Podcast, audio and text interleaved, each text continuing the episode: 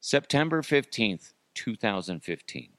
That's the last time the Denver Broncos beat the Kansas City Chiefs. That's 11 losses in a row. This is not a rivalry right now between the Broncos and the Chiefs. This is a two scheduled ass whoopings for every season.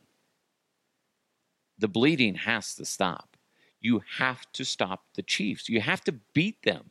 I'm not saying steal the division from them because I don't see that happening as of right now. Just take one fucking game from the Chiefs. That's it. And then I feel like that we're moving forward. We're moving in the right direction. Right now, the Chiefs are just the Chiefs own the Broncos. They do. And that's disgusting to say, but it's true. It's true.